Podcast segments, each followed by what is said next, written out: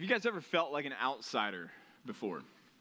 Felt excluded, felt outside the loop, felt like you don't belong, you don't fit in, and everybody around you can tell that. Maybe a friend group at school that you wish you were a part of that you're on the outside of, or maybe sometimes in your own family you can feel that way, or I hope not, but unfortunately it can happen even in the church. You can walk into the church and you can feel like, I, I feel like I'm an, an outsider. Not so much with the church or with your family, but certainly when it comes to the world, that's how God wants us to feel.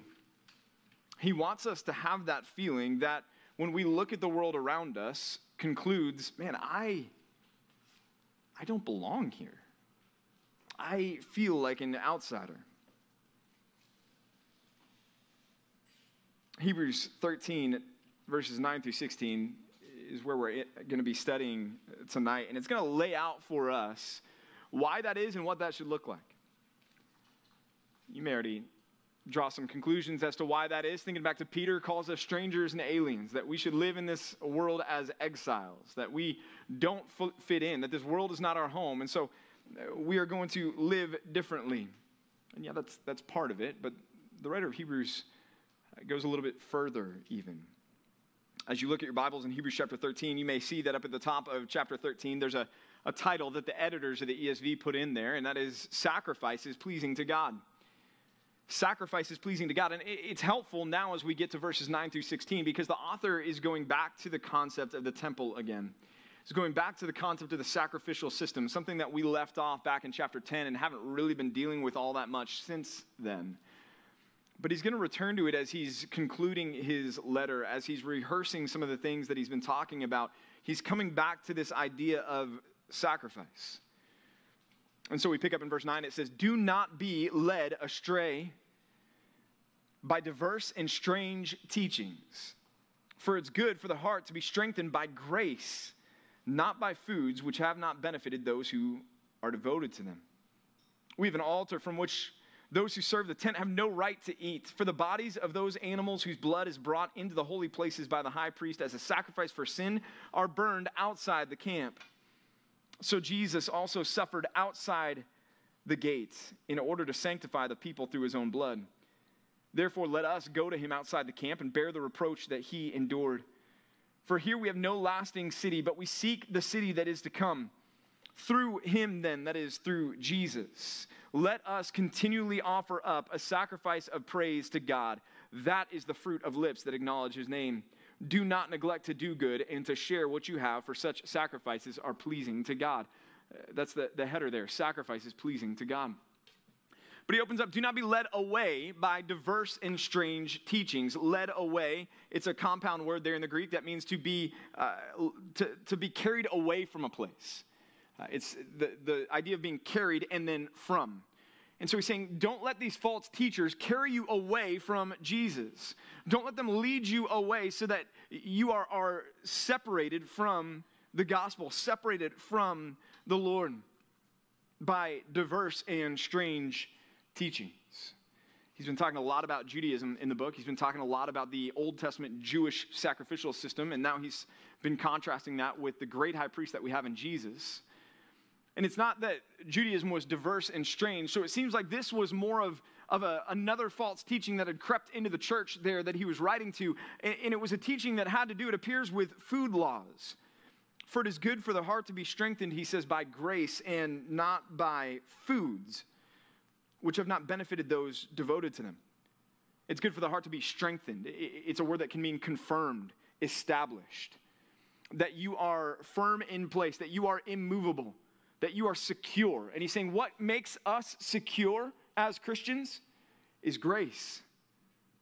Is grace, not these food laws, which there's a sect of people trying to get you to follow after. These dietary restrictions, these strange and diverse teachings. He's saying don't be led astray by that. Don't be led away by that. Don't be carried away from the gospel by false teaching. Remember that you are secure in Christ by grace and not by foods, or any other litany of legalistic things that we might want to substitute for foods in that regard. Our author reminds his readers that their standing before the Lord had little to do with their actions and everything to do with God's actions. they weren't to keep themselves.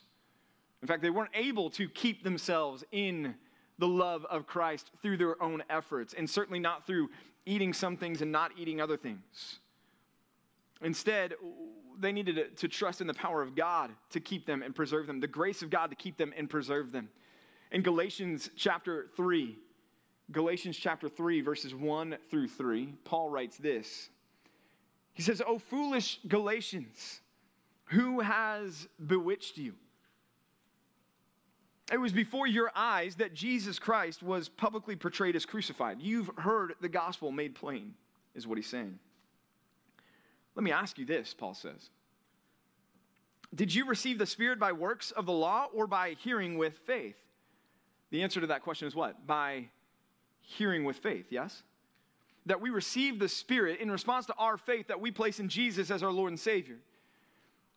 That that's that interchange, that's that interaction there. It's not by works, and that's his point. And then he says this in verse three, "Are you so foolish? Having begun by the Spirit, are you now being perfected by the flesh?" The writer of Hebrews is saying some of the, the same things here to the, the church that he's writing to.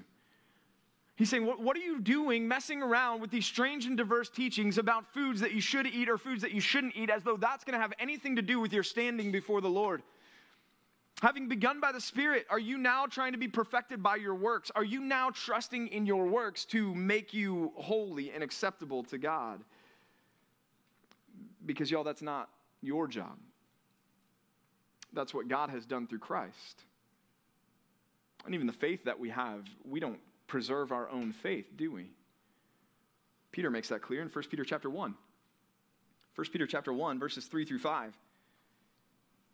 Peter says, "Blessed be the God and Father of our Lord Jesus Christ. According to his great mercy, he has caused us to be born again to a living hope through the resurrection of Jesus Christ from the dead." Let's just get what the, the act, action is, is going on here and who is doing the action. Did we cause ourselves to be born again? Is that what Peter says in First Peter chapter one? In fact, if you've got your Bibles, go ahead and just flip over there. Put your eyes on the text. First Peter chapter one. Got it on my screen, but I'll turn there too just to, to participate with you guys. If you're in Hebrews, it's, it's to the right like a book or two. First Peter chapter one, Peter's talking about the, the blessedness of our salvation. "Blessed be the God and Father of our Lord Jesus Christ. According to his great mercy," right? So who are we talking about? Whose great mercy? We can interact, y'all. It's been a couple weeks, but come on now. God's great mercy. "According to God's great mercy, he," who's the he again? God. "God caused us to be born again." So how was I saved? Did I do anything for that? Who saved me? God did. "God caused me to be born again to a living hope through the resurrection of Jesus Christ from the dead, to an inheritance that is imperishable, undefiled, and unfading, kept in heaven for you." Notice verse five here. Pay attention. "Who by God's power are being guarded through faith for a salvation ready to be revealed in the last time." Who by whose power are being guarded? Your power? Are you keeping yourself saved right here tonight? Are you maintaining your faith where you sit tonight? Is it on you that tomorrow morning you're going to wake up still following Jesus? Is that on you? What does Peter say? No, you're being guarded by whose power?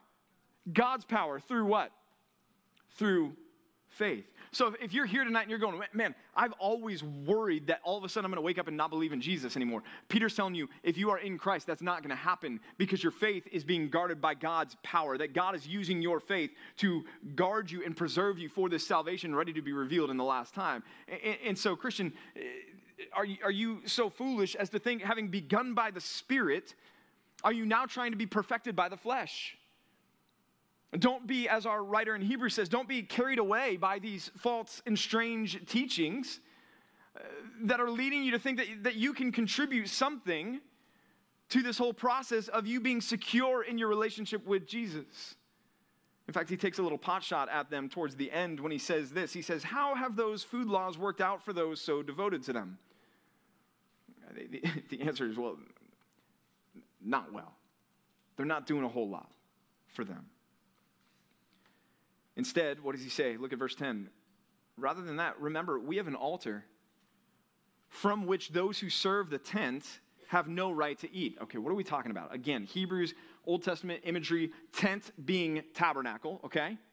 All right, the, the, the temple, the tabernacle where the, the priest would serve. And so he's contrasting the, the security that we have in Christ with this Old Testament reality. And he's saying, look, those that serve the tent that might be looking at you going, why don't you eat with clean hands? Why don't you eat this food and not this food? Why don't you practice the dietary restrictions and the laws? The Judaizers, right? He's, he's looking at them going, hey, you know what? The altar that we have, they have no right to fellowship at that altar. They have no right to participate in that altar. What's that altar? There's differing views on that, but I'm going to suggest to you, and I think this is what he's driving at, I think the altar here is ultimately the cross. I think it's the cross. Because what happened at the altar in the temple? What was brought to the altar and put on the altar? Sacrifices, right? And specifically in the context of Hebrews thirteen, he's going to be talking about sin offerings here. He has in mind, in view, the Day of Atonement, when the, the goat was offered as the sin offering. The one goat was, was killed as the sin offering, and the red heifer was also killed, right? And so these were offered on the altar for the atonement of the people. And he's making this allusion to that, saying those that serve at that altar, those that serve the tent, those that want to lay these legalistic restrictions upon you about food laws and uh, seasons and feasts and everything else, they have no right to participate in the altar that we know and that we have. And that altar is another altar where another sacrifice was made, another atoning sacrifice was made. The fulfillment of the Day of Atonement, the ultimate atoning sacrifice, which is the cross, where Jesus was offered, not the blood of bulls and goats, but where Jesus was offered for us so that we would be forgiven, so that our sins would be wiped clean once and for all. And the reference there to the priests have no right to eat at this altar. When the sin offering was made in the temple, the priest would be able to participate in the leftover parts of the sin offering. They would take some of that food, some of that leftover meat, and then that would become their sustenance. That would become their food. And he's saying, hey, those that want to cause you to trust in works, they can't eat at the altar that we have, which is the cross and Jesus. Why? Why can't they participate? Why can't they fellowship in the, the, the fellowship that we have and to know the altar that we know? And the answer is because they're trusting in their works and they're not trusting in Jesus. They're trying to be perfected in the flesh and not trusting that God is guarding them by power through faith for salvation ready to be revealed in the last time. They're guilty of falling prey to, prey to what Paul talks about in Romans three twenty. When Paul says in, again, Romans three twenty, he says, for by works of the law, no human being will be justified in God's sight. By works of the law, by observing ritual sacrifices and, and adhering to eat this, don't eat this kind of laws, no one will be justified in God's sight. Why? Well, since through the law comes knowledge of sin. Built in there is, is the reality, right? That the, if you want to be justified by the law, guess what you have to do? You have to keep the whole thing. All of it. Perfectly. Never sinning. Never making a mistake. Never disobeying a single part of the law. And we know just a couple verses later in Romans chapter three, Paul's going to say, ain't nobody done that. We all have sinned and fallen short of the glory of God. And that's why no human being can be justified before God by trying to keep the law, by eating this and not eating this, and by trusting in this work and this work and this work and bringing all of our works to the Lord and saying, okay, here they all are. Am I good now, God? And the answer is always going to be no, if that's what we're doing. And the idea is worded in such a way from our author in Hebrews that those that fell prey to this teaching would no longer have any share in Christ. They would be disqualified. Paul says this in Galatians five four. Galatians five four, he says, you are severed from Christ. Let those words sit. You are severed from Christ you who would be justified by the law. You have fallen away from grace.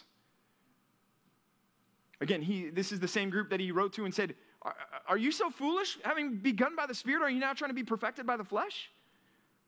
Paul says, if that's you, then you never understood the gospel for, in the first place. And guess what? You, you are disqualified from it. You are severed from, from Christ. You've fallen away from grace because you're trusting in yourself and not trusting in Jesus. And y'all, that is the one thing, the preeminent thing that we cannot do is trust our righteousness and not Christ's righteousness. And Christians, we need to guard against that as well. Point number one tonight is this. Fear anything that lessens Christ's work. Fear anything that lessens Christ's work.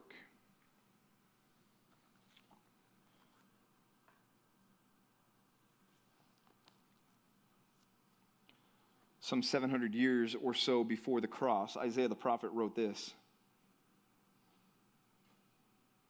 He was despised and rejected by men, a man of sorrows, acquainted with grief, and as one from whom men hide their faces, he was despised, and we esteemed him not.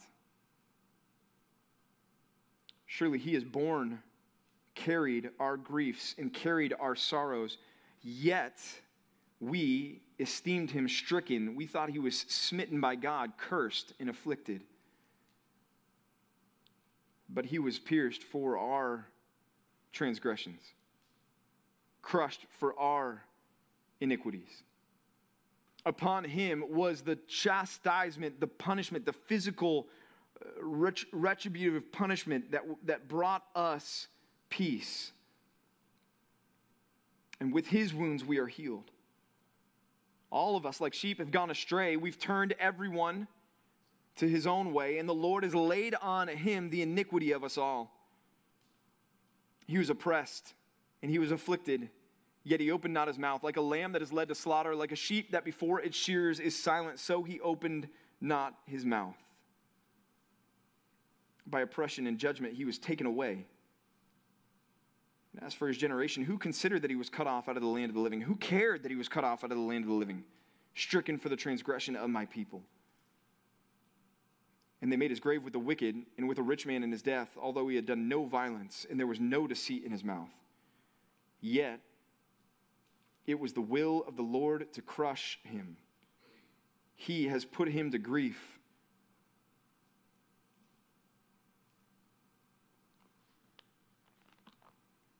Matthew chapter twenty-seven. And as they went out, they found a man of Cyrene, Simon by name. And they compelled this man to carry the cross.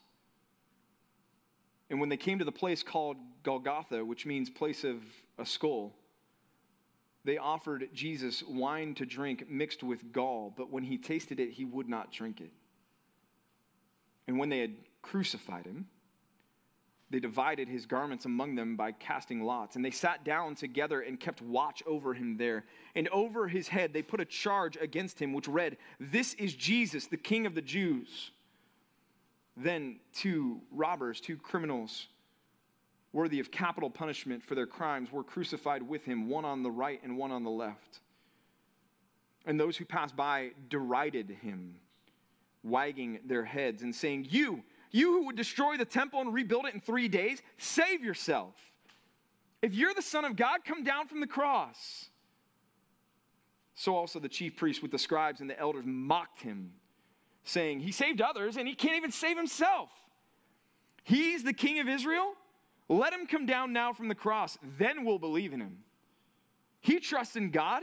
Let God deliver him now, if he wants him. For he said, I am the Son of God."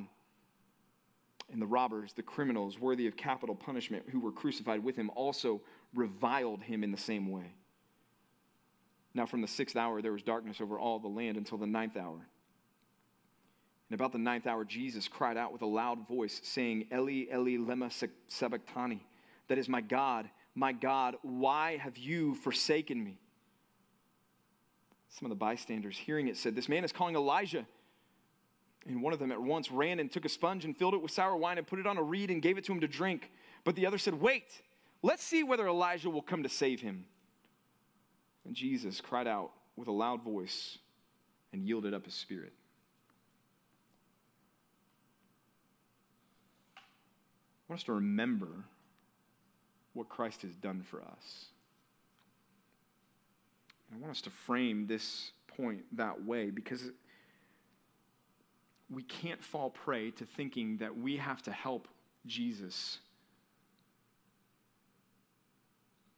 with this atoning sacrifice. We, we can't fall prey to the mindset that says what Jesus did is not enough for me. I need to supplement it in order for God to accept me. And so sometimes our doubts about our salvation can be innocent enough, and our doubts about our salvation can be areas where we just need patience and we need help. But y'all, sometimes our doubts about our salvation are pride that are masked by doubt, because we're uncomfortable with the reality, the glorious reality that the cross is enough, that we, we don't need to help Jesus. And when we try to help him, what we're essentially saying is, uh, all the suffering that you went through, that the Lord was cr- pleased to crush you, Jesus, that the Lord was pleased to lay all of my sin upon you, that you were crucified between these two criminals, and people made fun of you and mocked you, and you experienced the suffering and the pain and the hurt and the, the suffocation, and, and then beyond that, the spiritual weight of the wrath of God being poured out on you. Thanks, Jesus, uh, but it's not enough for my sin. How dare we? You have not sinned more than the blood of Christ can cover. No one has. And he doesn't need your help to make you acceptable to God. And that's what was going on here in Hebrews thirteen. These people were coming going, hey, you really want to be acceptable to God? Hey, here's these food laws. Make sure that you eat this and don't eat this. We cannot do that. We have got to make sure that we're guarding against that. And you're going, sitting out there going, well, I, food laws, I, I, I'm, I'm good with that. I'm good with that. That, that. Okay, well, let's talk about some other things, maybe some legalistic security blankets that you have from time to time. How about D B R? You ever do the D B R with your motivation being, well, maybe God will be happy with me now that I've done my D B R enough?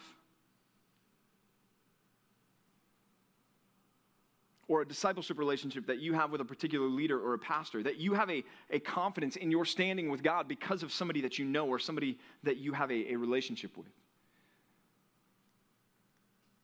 Or you just have a specific sin that you don't engage with. And you feel like, well, I, I'm, I'm better off than this person because I, I, I don't do that sin. Or maybe it's baptism. You say, well, well, I'm baptized, so I'm good. I, I'm baptized, so therefore God accepts me. No. Or maybe it's praying a prayer at some point, or walking an aisle, or raising a hand, or, or every, uh, what is it, head bowed and eye closed, not eyes bowed and head closed. And, and you know, pray this prayer, Jesus, I need you to save me. And you did that, and that's what you point back to and go, I'm good because I did this. If you go back and say, I'm good because I did anything, you've totally missed the boat. Because the only reason we're good with God is because of what Christ has done for us. And we can be tempted to look at our works as a sign that we're okay with God.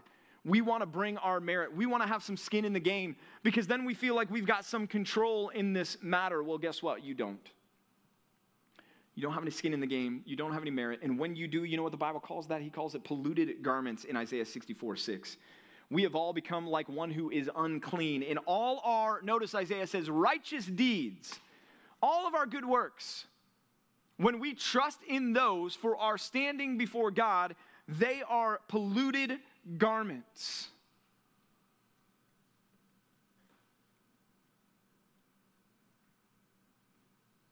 We all fade away like a leaf, and our iniquities like the wind take us away.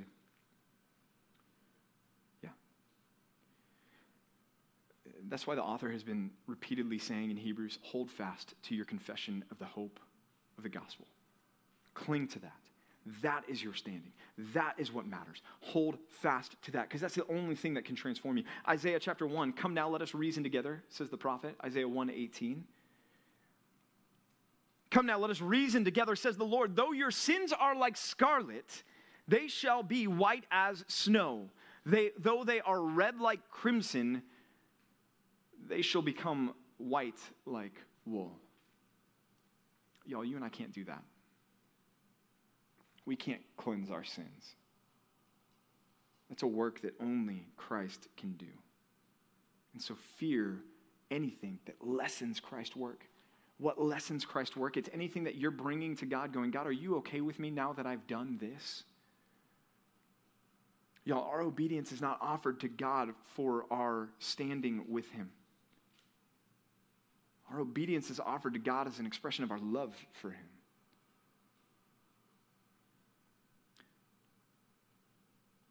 Legalism, though, and, and hear this as well, though. Legalism is not the same thing as sanctification, okay? Sanctification is a good thing. Legalism is a bad thing, because legalism says this about our works. Legalism looks at our works as a source of righteousness. That's what we've been talking about. God, am I righteous now because I've done these things? God says, no, you're righteous because Christ has done everything. Legalism leads us to boast in ourselves and not in Jesus. Legalism is that, that pride that says, well, look how righteous I am because I've done all of these things. Instead of saying, I'm righteous because of what Christ has done. Legalism lessens the impact of the cross. Because it's like we want Jesus, but then we're going to move the cross out, out of the front and center place before the throne of God, and we're going to bring our works and put them next to the cross and say, okay, here's the cross and my works, God, am I good now with you? And the other reason why legalism and sanctification are different is legalism has eternal ramifications. Because if we fall prey to the lie that we can contribute to our salvation, if we fall prey to the lie that our works have something to do with our righteous standing before the Lord, then we are going to hear one day from the Lord, depart from me, I never knew you. Go read Matthew seven. On that day there will be many who say to me, Lord, Lord. And what do they appeal to? Works. Didn't we? Didn't we do this, Lord? Didn't we do this? Didn't we do this? Didn't we do this? Didn't we do this? Didn't we do this? Aren't we good now? Look at everything that I did. But Jesus is going to say, depart from me because I never knew you. I never knew you. We need to fear anything that lessens the impact of the cross, that lessens Christ's work for us. He goes on in verse eleven, then after talking about the altar, the cross, and he says, for the bodies of those animals whose blood is brought into the holy places by the high priest as a sacrifice for sin are burned outside the camp. We're talking about the Day of Atonement. How do you know you're talking about the Day of Atonement? Because when is the only time the high priest was allowed to bring the sacrifices into the holy place in the temple? On the Day of Atonement. Okay? So we're talking about the Day of Atonement, and he's saying the high priest would take the blood of, and, and the bodies of those animals, and he would offer them inside the, the holy place, and then he had to take it all away from the temple, right? And he had to go and take it, and he had to burn it where? Outside the camp. Why? Because that, that offering, that, that food could not be eaten by the priest because it had, had atoned for the sins of all of Israel. And so because that animal metaphorically was bearing the weight of the sins of the people, the priest could then not participate in fellowship by eating that animal. So that animal was taken outside the camp, and it was burned outside the camp in a place that became unclean ceremonially. And the priests who would, whose job it was to carry those animals outside the camp and to burn those animals outside the camp, they had to go through a cleansing ritual before they were allowed to come back in and be allowed to, to serve in the temple again, because they had become defiled with that sin offering that was had to be carried outside the camp to therefore not defile Israel and, and be dealt with out there. For the bodies of those animals whose blood is brought into the holy places by the high priest as a sacrifice for sin are burned outside the camp. Verse twelve, so Jesus also suffered where? Outside the gate. outside the gate, outside the camp. It's the same concept. Jesus suffered outside the gate in order to sanctify the people through his own blood. See, Jesus was, was doing something different. The, the, the animal, the atoning sacrifice, was brought out and it was left outside the camp. And so Jesus, to be the ultimate atoning sacrifice, was crucified and offered for us outside the camp, outside the gate. And in this grand twist of irony, the very people that are inside, that are at the, the, the temple altar, they don't get to benefit from the sacrifice that's made in the place that was ceremonially unclean for them. The place that they looked at with disdain and thought, well, that's where the refuse animals are burned. That place is unclean. Jesus went there, and that's where he was sacrificed for our sins. So what does our author say in verse thirteen? Therefore, let us go to him outside the camp. Let's go to Jesus outside the camp and bear the reproach he endured. Let's go identify with Jesus. Let's break with Judaism and go to Jesus outside the gate. Let's leave behind our legalistic security blankets, y'all, and go to Jesus outside the gate. Let's die to self and self-glory and self-promotion and self-righteousness and go to Jesus outside the gate. Let's die to this world and go to to Jesus outside the gate. Because the reality is, to stay inside the camp is to forfeit and exclude oneself from the blessings of Christ's offering. Because the altar that matters is the cross. And if you're going to stay inside the camp and trust in your own works and trust in legalism, which is what the camp is all about, if you're going to stay there and you're going to trust in your righteousness, then you don't have any part in the righteousness of Jesus. But man, if you want the righteousness of Jesus, then we need to go outside the camp. We need to go to Jesus. Because he says in verse fourteen, for here, we don't have any lasting city here. There's no hope and future for us here. There's no point in being so content here. No, let's go to Jesus outside the camp. Let's bear his reproach. In other words, even if we're going to suffer with him outside the camp, which we are going to suffer with him outside the camp, even if we're going to be out there and the world's going to look at us and say, you guys are defiled, you're unclean, you're out of bounds, what does it matter to us? We have no lasting city here. We seek a better city. We seek the city that is to come. This harkens back to Hebrews chapter eleven, verse ten, and verse sixteen. Hebrews eleven ten says, for he was looking forward to the city that has foundations, whose designer and builder is God. That's the city that is to come. That's the one that, that I want. Give me the one that God is designing. Hebrews eleven sixteen, but as it is, they desire a better, not city, but country, that is a heavenly one. Therefore, God is not ashamed to be called their God, for he has prepared for them a, here it is, city. You guys want to be part of the city of God? You guys want to be part of the, the new heavens, the new earth, the new Jerusalem? You want to have that? You want to know what that is? Then we got to go to Jesus outside the camp and bear his reproach. And if you think we won't bear his reproach, then you haven't been paying much attention to what's been going on recently in the news. But before we get there, point number two tonight is this: choose Jesus with kingdom eyes. Fear anything that lessens the impact of the cross, and make sure that daily you are choosing Jesus with kingdom eyes. Looking for that city that is to come. Looking for not the city that's here, but the city that's to come. If you've ever gotten a, an email from Pastor Lucas, he always signs them Kingdom Eyes. Lucas Pace, staff pastor, Compass Bible Church, Aliso Viejo. But he always signs them Kingdom Eyes. And I've never known anyone else that signed their emails that way. But I, I love that concept. I love that phrase. So I'm just letting you know, it's not mine, it's P L's. In other words, it's, it's developed this focus on the city that is to come so that everything else dims in comparison. And be prepared to bear the reproach of Christ. Which again, we will. In fact, with all of this hubbub with the Supreme Court and the uh, abortion Roe versus Wade law being overturned, Lord willing, we pray that it will, there was a, a pro-life facility up in Wisconsin that was recently attacked. It was firebombed, according to the article. And the people who did it then called and left voicemails on the answering machine of this ministry saying, "Burn little Jesus freaks." It's in Wisconsin.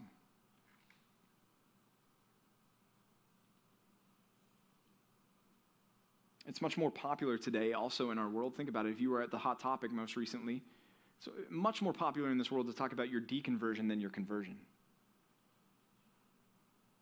If you want the applause of the world, turn on your cell phone camera and record a video talking about your wisdom and your vast knowledge of everything in the universe that's led you to conclude that you should deconvert from, from the abusive. And make sure you throw the word abusive in there, because that's always a hot buzzword that'll get you a lot of likes on Instagram and watches on YouTube. The abusive church that is so oppressive and heavy-handed. Do that and the world will applaud you and Christ will reject you. And you can have your applause in the world. See, we have to be willing to bear the reproach of Christ. We have to be willing to let the world hate us, mock us, persecute us. Matthew twenty-seven, we read it earlier. They were deriding him. They were mocking him, trying to humiliate him as much as they possibly could, as they killed him. And we want to say, wait a minute, what? I don't know if I want to follow Jesus if it's going to make, mean that I've got to suffer. No, but it's worth it if we have these kingdom eyes. Paul had them. When he said, this light momentary affliction is preparing for me an eternal weight of glory that's beyond all comparison. Light momentary affliction. So I guess the question I have for you, are you willing to go outside the camp to Jesus and bear his reproach? And do so with these kingdom eyes that's going to let you not only do that when it's easy, but do that when it gets hard? Yo, your generation is so crucial for the, the future of the church. The church isn't going to go anywhere. Let me rephrase that. The church in America. Because Jesus promised Peter, I'm going to build my church, and the gates of hell are not going to prevail against it. So let's not be so proud as to think that somehow the next generation of American church leaders is somehow going to tank God's plan for the church. It's not. The church is not going to go anywhere.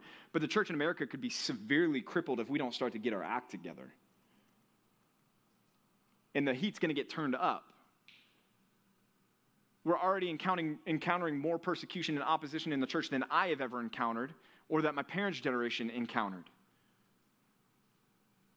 And it's not going to lessen all of a sudden, no matter what happens with midterms.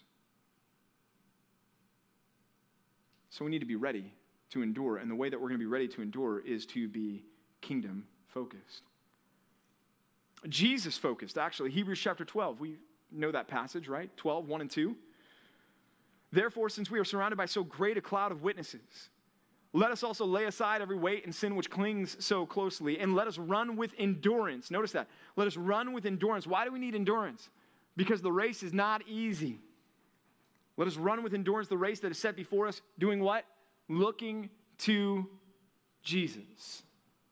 Looking to Jesus, the founder and perfecter of our faith, who for the joy that was set before him endured the cross, despising the shame, and is seated at the right hand of the throne of God. Will you go to Jesus outside the camp?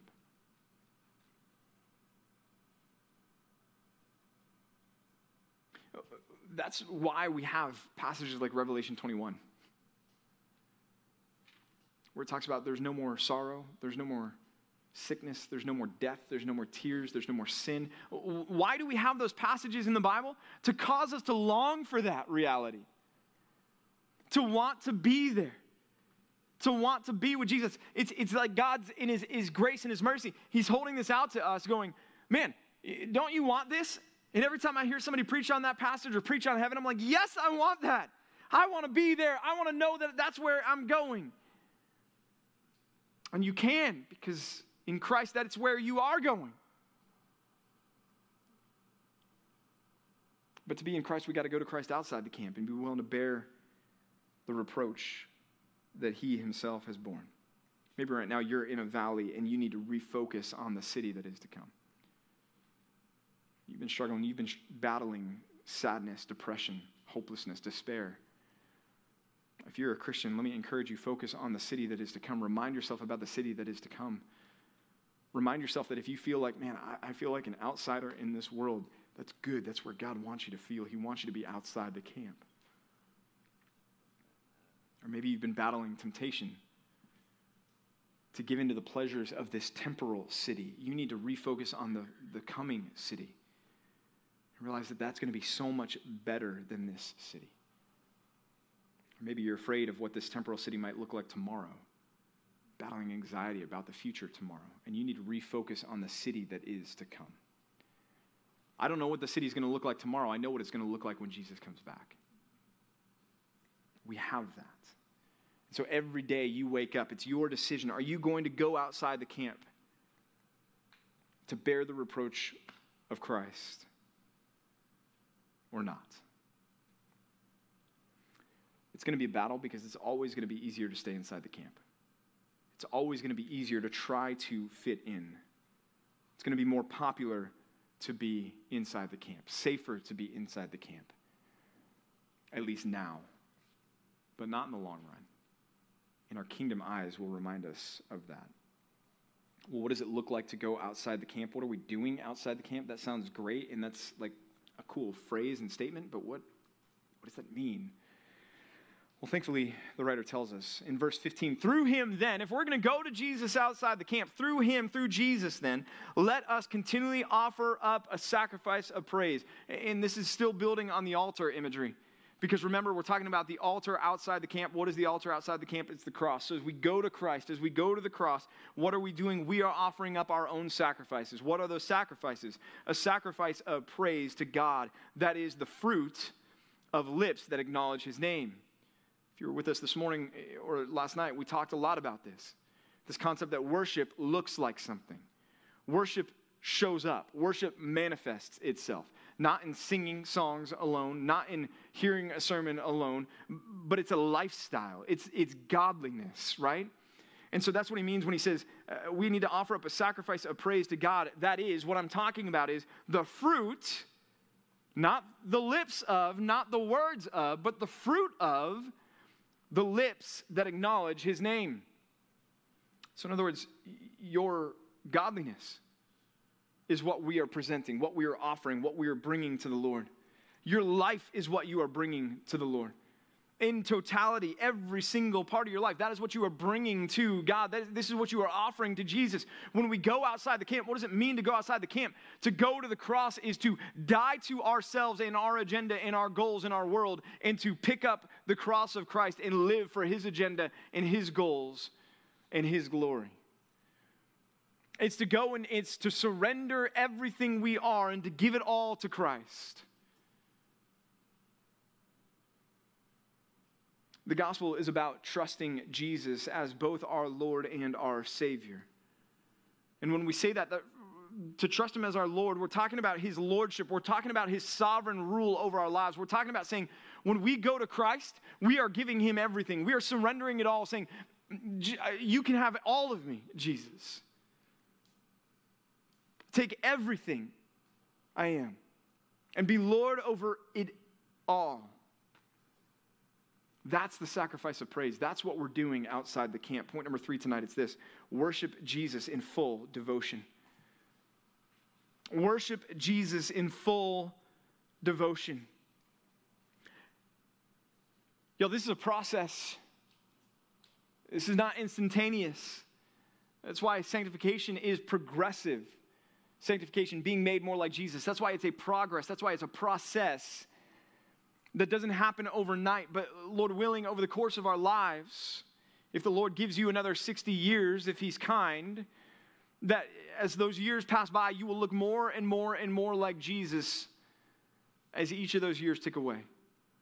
That is what it is for the lordship of Jesus to be manifest in your life. That is what it is for you daily to decide to go outside the cross, outside the camp rather, to the cross, and to say, I'm yours, Jesus.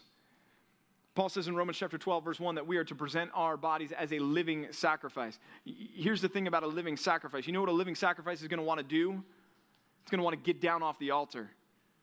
And so that's why daily you and I need to go out to the cross. You and I need to go out and we need to daily make sure that we are surrendering ourselves to Christ. Am I saying get saved every single day? No, I'm not saying get saved every single day.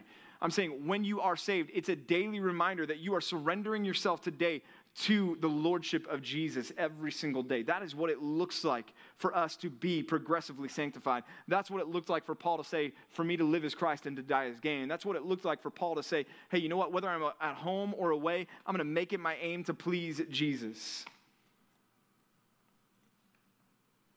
The fruit of lips of praise. He defines it even further in verse sixteen. Look there. He says, do not neglect to do good and to share what you have, for such sacrifices are pleasing to God. In other words, live out the gospel. Do good and share what you have. We could rephrase that categorically here as love God and love others. Does that sound familiar? Such sacrifices are pleasing to God. You know, y'all, metabolism is a great thing when you have it. And every time I go out and play golf with Pastor John, I just think to myself, someday that's going to slow down. His metabolism is going to slow down. And he's not going to hit the ball three hundred fifty yards off the tee. It hasn't yet, but someday it will. No, metabolism is a good thing if, if you have it, but over time it begins to slow down. And all of a sudden you notice that your pants fit a little bit tighter. And your shir- shirts seem to have shrunk the last time that you put them through the laundry, even though you didn't do anything different. Solution to this is what? Well, you begin to discipline yourself with consistent diet and exercise in, in most cases. And as long as you stay consistent in that, again, in most cases, your, your body will respond. But let up, take a couple of weeks off, and guess what? Those pants start shrinking again. Y'all, our spiritual metabolism has to be kept up as well. We live in a world that does not foster a healthy spiritual life. We live in a world of spiritual junk food and Netflix binges. And if we, we don't do the hard work to go outside the camp every day and surrender ourselves to Christ, we're not going to be doing well, spiritually speaking. Have you guys ever heard the term pariah? Pariah, P A R I A H. It's someone who's an outcast, somebody who is of despised character and estate. A pariah is somebody who's been rejected by society. It's meant to be an undesirable title. You're not meant to want to be a pariah. But can I suggest this as Christians that it might be a welcome moniker for us? If the world's system looks at us and says, you don't fit, you're an outsider, rather than grieve that, I think we should wear that as a badge of honor. Because Jesus wants us to be an outsider. He's called us to go to him outside the camp, to bear the reproach that he has borne.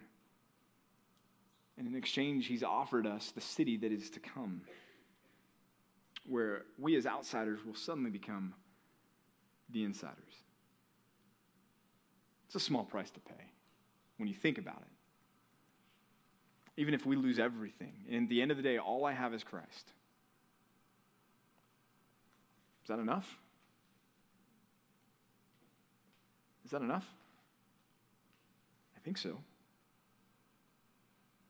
I'll go outside the camp. I'll leave everything else behind if I can have Jesus. Let's pray. God, we thank you for your goodness, your kindness, your grace, your mercy towards us. We thank you for the fulfillment of the righteous requirements of the law by Jesus on our behalf, so that we can be forgiven, so that we don't have to bring anything else, so that we don't still need to go and offer sacrifices, so that we don't need to abide by food laws, God, we're grateful for the sufficiency of the death of Jesus. God, I pray that you would guard us, guard our hearts from being lured away into wanting to trust in our own righteousness. Protect us from being carried away from the sufficiency of Christ to the idea that we can somehow bring something to the table. God, I, I pray that you would give us a steely and firm resolve that we would uh, wake up every single day ready to go outside the camp again to Christ. Ready to live in this world as an outsider. Because it's far better, even if we should suffer here, even if we should be mocked and ridiculed here, even if we should die here. To bear the reproach of Christ in exchange for the city that is to come is far better than anything this world has to offer us. And so it's truth that we would give it all to say, just give me Jesus. Because if we say all I have is Christ, that's enough for us. We pray in Jesus' name. Amen. Amen. Let's all stand together as we close out our time praising and honoring Christ.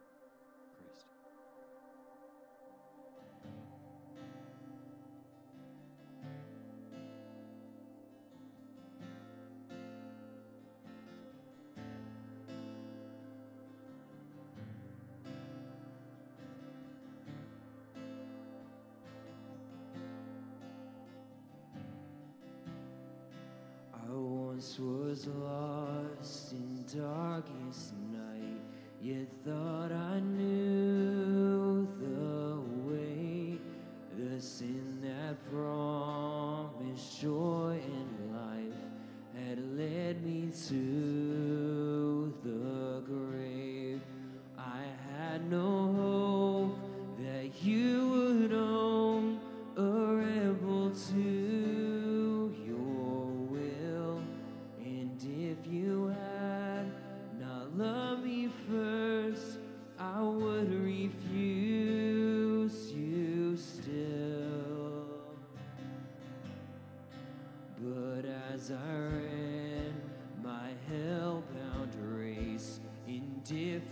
To the cost, you looked upon my helpless state and led me to the cross, and I beheld God's love displayed. You suffered in my place, you bore the wrath reserved for me.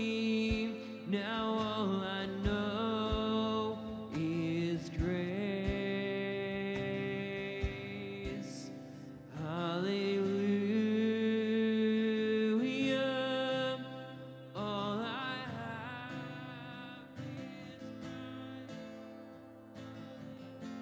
is mine. Here's my life. Hallelujah. Hallelujah,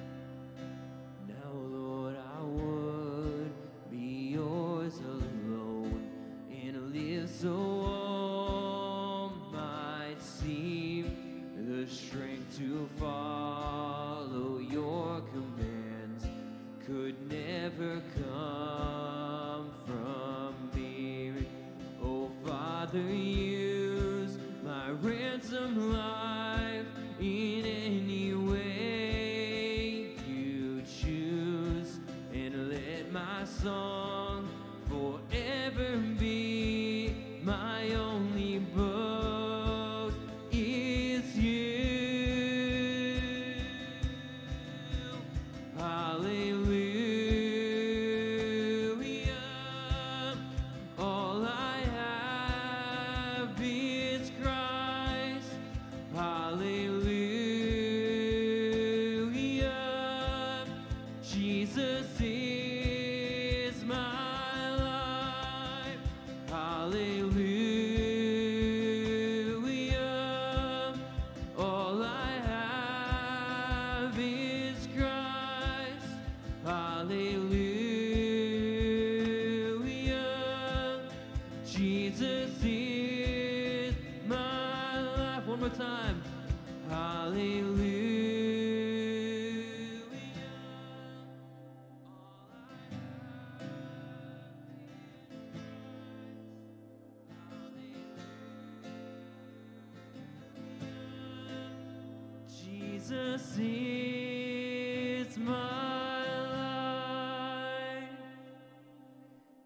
That be true of us. We are dismissed to small groups.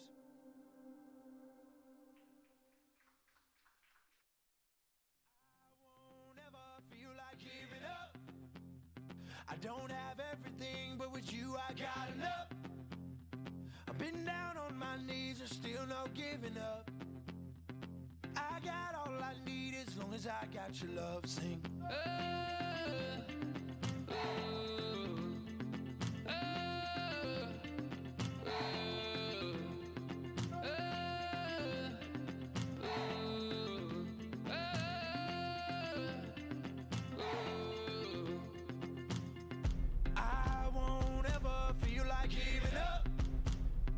Don't have everything, but with you I got enough. If they gave the world to me and it all turned into dust, I'd have all I need as long as I got your love. Say. Oh.